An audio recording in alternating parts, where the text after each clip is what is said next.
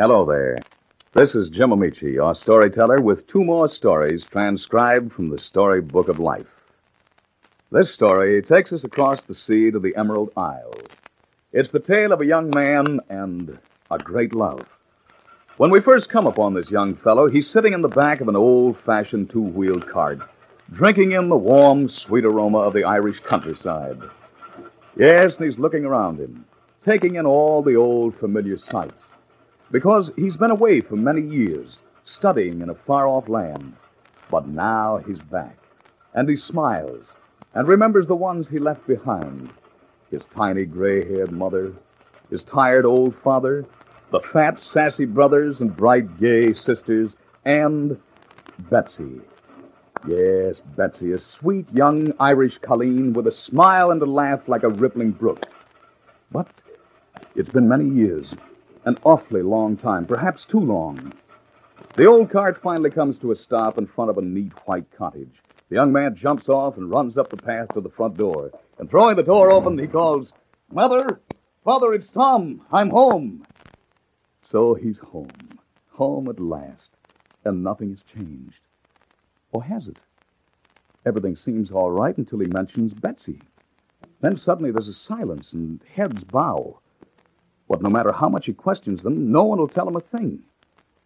As soon as he can break away from the solicitations of his family, he dashes off in the direction of the tiny little cottage at the top of the knoll. He strides up the walk and bangs on the front door. Open up, Betsy! Open up, it's your lad come home to claim you. There's no answer. Again, he knocks on the door. Still no answer. He steps back and looks the place over. He could swear there's somebody standing by the curtain at that front window. Yet no one answers his knock. After a while, he turns and leaves.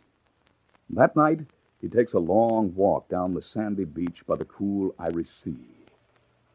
Suddenly, he's aware of a noise behind him. Someone's following him. He turns around and hears, It's only me, Tom. Your brother. Well, the young man puts his arm around his younger brother.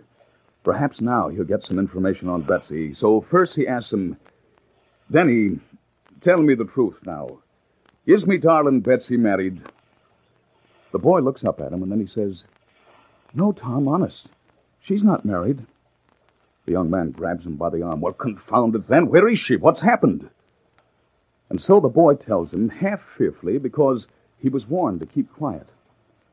Well, uh, about a year ago, she she was in the apothecary's and and well, some some acid exploded and and her face. Oh, Tom, I I can't tell you. You wouldn't believe it. It's horrible. She never sees anyone, especially she won't let you see her. Oh, so that's it. Well, at least his worst fears weren't realized, as long as she isn't married. But how can he get to see her? A plan came to him. But would it work? Oh, he knew it would. Quickly then, for there's no time to be lost, he runs back to his home. Then he barricades himself in his room. By morning, he's finished his preparations. Quickly, he slammed on his hat and ran to Betsy's home.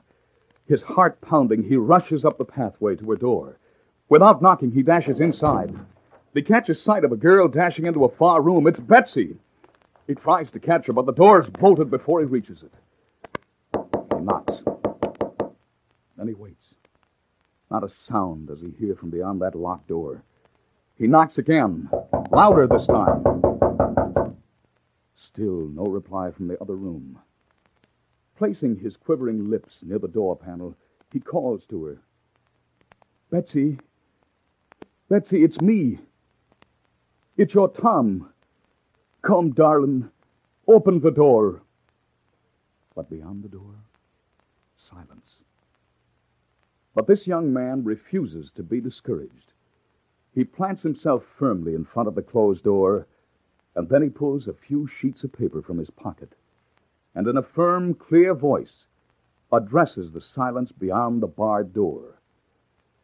I'll I'll leave all right, Betsy. But not before I read you something I wrote last night, Betsy.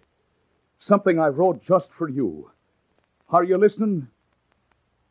And with that, he began to read his love poem, the manuscript he had been working on all night. It's a beautiful poem, and it speaks a language that only lovers understand. And when he's finished, there's silence in the room for a long moment. Has he failed? His hands drop to his sides and his poem flutters to the floor. And then the door opened. Slowly at first, then faster. And then the moment he's waited for all those long years had come. She was in his arms, and somehow all he could think of was softness and a sweet smell like lilacs. He held her tenderly and whispered, Oh, Betsy, Betsy, me darling, me darling. Yes, this is the story of a young man and the girl who loved him too much to let him see her poor, scarred face. And it took a poem, one of the most beautiful poems that was ever written, to break down her pride and send her flying into his arms. What was the poem? And who was this young man? Well, I'm sure you'll recognize them both. This young fellow who loved his darling Betsy more than she thought he did was none other than Thomas Moore, the famous Irish poet. And the poem which saved their love has done much for lovers ever since. It's called Believe Me If All Those Endearing Young Charms. There it is, out of the storybook of life.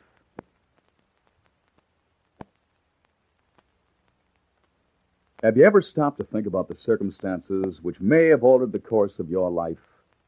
Sometimes a small incident or the events of a single day can change our entire lives. This story might have changed the lives of millions if it had a different ending. It was just beginning to snow that evening when horses' hoofs were heard in the distance, drawing ever closer.